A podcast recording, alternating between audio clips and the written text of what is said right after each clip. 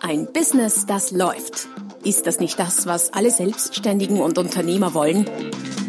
Neue Kunden, mehr Umsatz und vor allem mehr Einkommen. Und das fast wie von selbst? In diesem Podcast erfährst du wöchentlich praktisch umsetzbare Tipps und Strategien, mit denen du dein Geschäft verwandelst. Und zwar in ein Business, das läuft. Von und mit Roman Kmenter.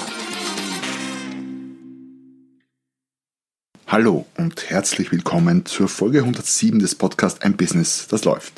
Der Titel heutigen Folge Gute Vorsätze umsetzen. Vier radikale Strategien, um gute Vorsätze Realität werden zu lassen. Es geht heute, wie der Titel verspricht, um nicht nur um gute Vorsätze und wie du diese umsetzen kannst, sondern ich habe mir ein paar Dinge überlegt, die du tun könntest, wenn die normalen Strategien zum, um, um Vorsätze umzusetzen nicht mehr erreichen. Es ist jetzt gerade Jahreswechsel gewesen. Jetzt weiß ich natürlich nicht, wann du diesen Podcast hörst. Vielleicht ohnehin jetzt zeitnah, wenn er rauskommt, oder vielleicht erst in einem Monat, in einem halben Jahr, in einem Jahr, wann auch immer. Ich weiß nicht, wie lange dein Jahreswechsel schon vorbei ist, aber der Jahreswechsel ist natürlich die klassische Zeit für gute Vorsätze. Das Schlimme daran ist, ähm, die Realität zeigt, dass die meisten guten Vorsätze, die wir irgendwie um Mitternacht vom, am Wechsel vom 31. zum 1. so vielleicht eine Sektlaune von uns geben, am 3., 4., 5., geschweige denn am 10. Januar schon wieder vergessen und Schnee von übervorgestern sind. Viele wissen gar nicht mehr, welche Vorsätze sie gefasst haben. Die Lücke zwischen der Anzahl von guten Vorsätzen, die gesetzt werden und oder sich vorgenommen werden und denen, die tatsächlich umgesetzt werden, ist oft riesig privat wie geschäftlich. Die Frage ist, was kann man dagegen tun, wenn man was dagegen tun möchte? Doch bevor wir zu den vier Strategien kommen, die ich heute mitgebracht habe, ein kurzer Hinweis zu dieser und allen bisherigen Folgen meines Podcasts, ein Business, das läuft.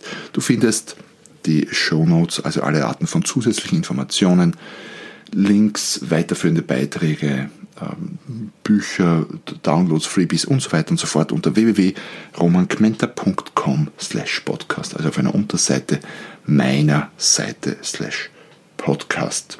Schau mal vorbei, zahl dich aus, nicht nur wegen dieser Folge, sondern auch für alle bisherigen Folgen. Die kannst du übrigens dort auch anhören, wenn du das möchtest. Zurück zu unseren äh, Strategien für gute Vorsätze umsetzen. Bevor wir uns die anschauen, lass uns doch mal kurz überlegen, warum gute Vorsätze oft nicht umgesetzt werden. Was sind denn die Gründe? Ich glaube, einer und wahrscheinlich der wesentlichste Grund ist der, dass es bei guten Vorsätzen bleibt. Und ein guter Vorsatz ist mal so dahingesagt. Vielleicht in leicht alkoholisiertem Zustand, wenn es denn zu Neujahr ist oder auch nicht, sagt man mal so, wenn man mal gefragt wird.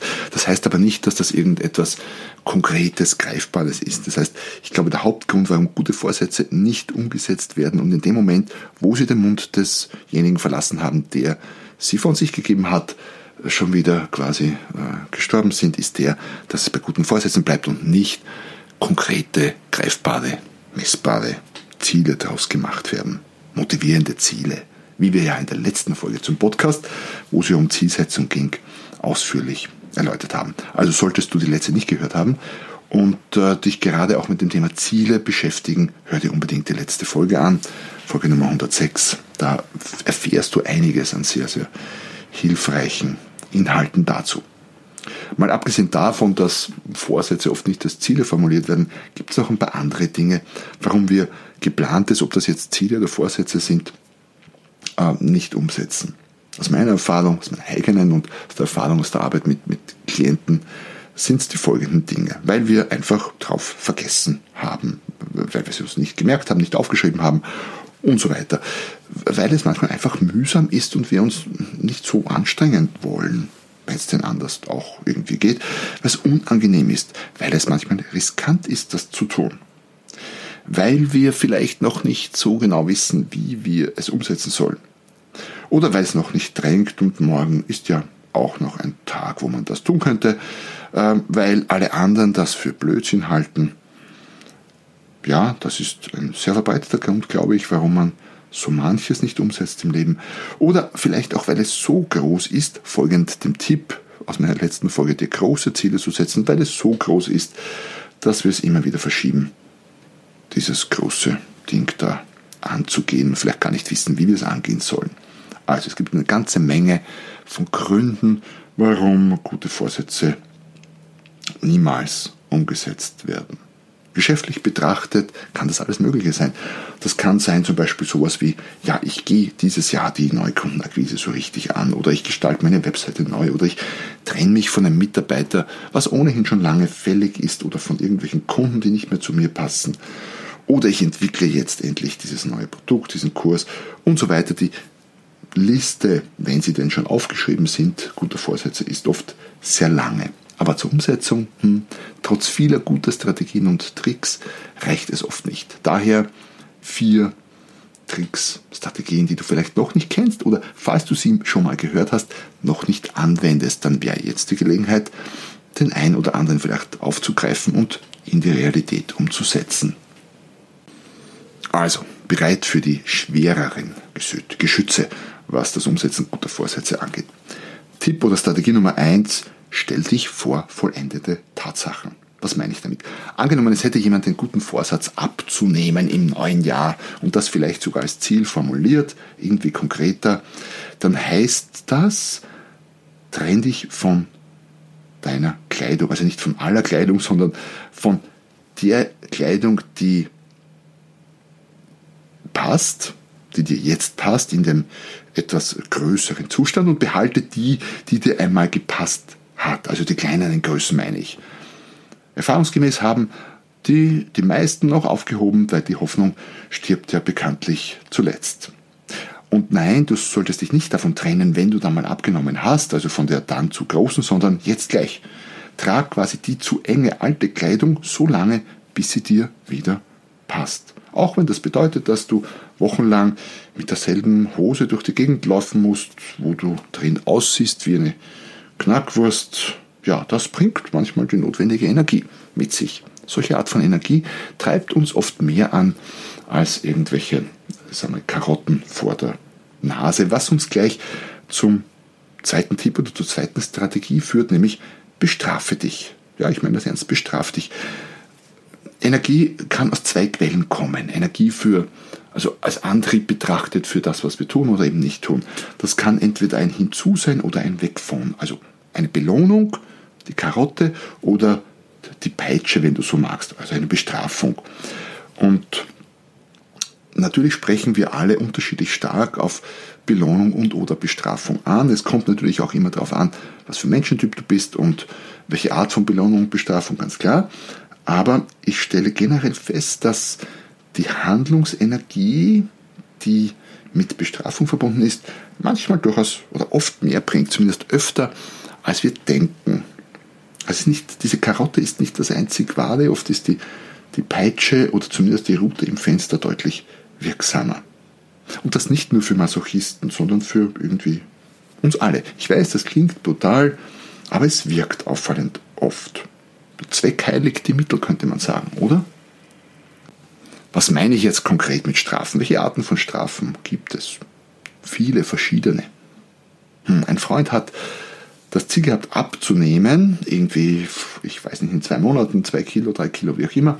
Und seine Strafe, die er sich ausgedacht hat, also die ich, die, die er sich unter meiner Anleitung ausgedacht hat, sagen wir es mal so, er wäre, glaube ich, nicht auf die Idee gekommen, sich eine Strafe auszudenken, ähm, vielleicht war das zu der Zeit, als ich einmal einen Blogartikel dazu geschrieben habe, wie auch immer, war eine, eine Dose Katzenfutter vor versammelter Mannschaft zu essen.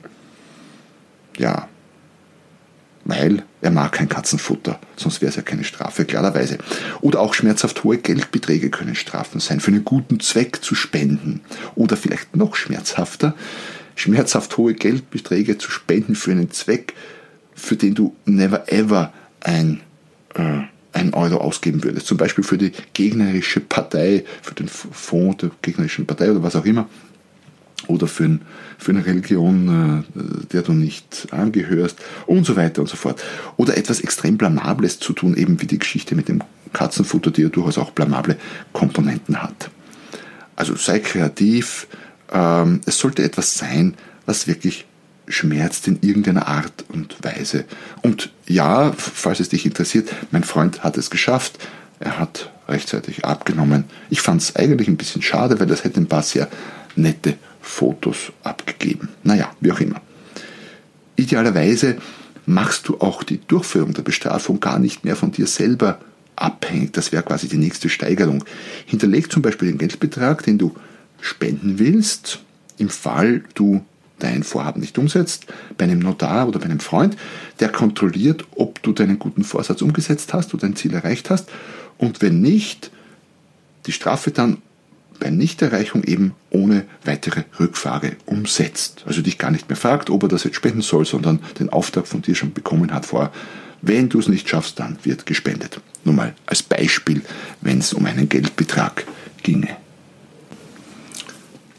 Radikaler Tipp Nummer drei, sag es Gott und der Welt habe ich ihn genannt. Also erzähl allen davon. Der Umsetzungsdruck auf deine guten Vorsätze oder deine Ziele für das neue Jahr steigt stark an, wenn du andere mit ins Boot holst, wenn du anderen sagst, was du machen willst und wann und wie und von der geplanten Umsetzung berichtest. Je mehr, desto besser.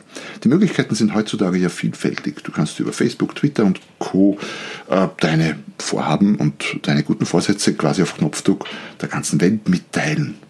Ob Gott auch online ist, weiß ich nicht so genau, aber ein Versuch wäre es definitiv wert. Du kannst es natürlich auch noch weiter aufblasen und kannst deine eigene Facebook-Seite zu deinen guten Vorsätzen machen oder zu einem bestimmten Vorsatz oder Ziel oder sogar eine Webseite dafür anlegen und so weiter und so fort.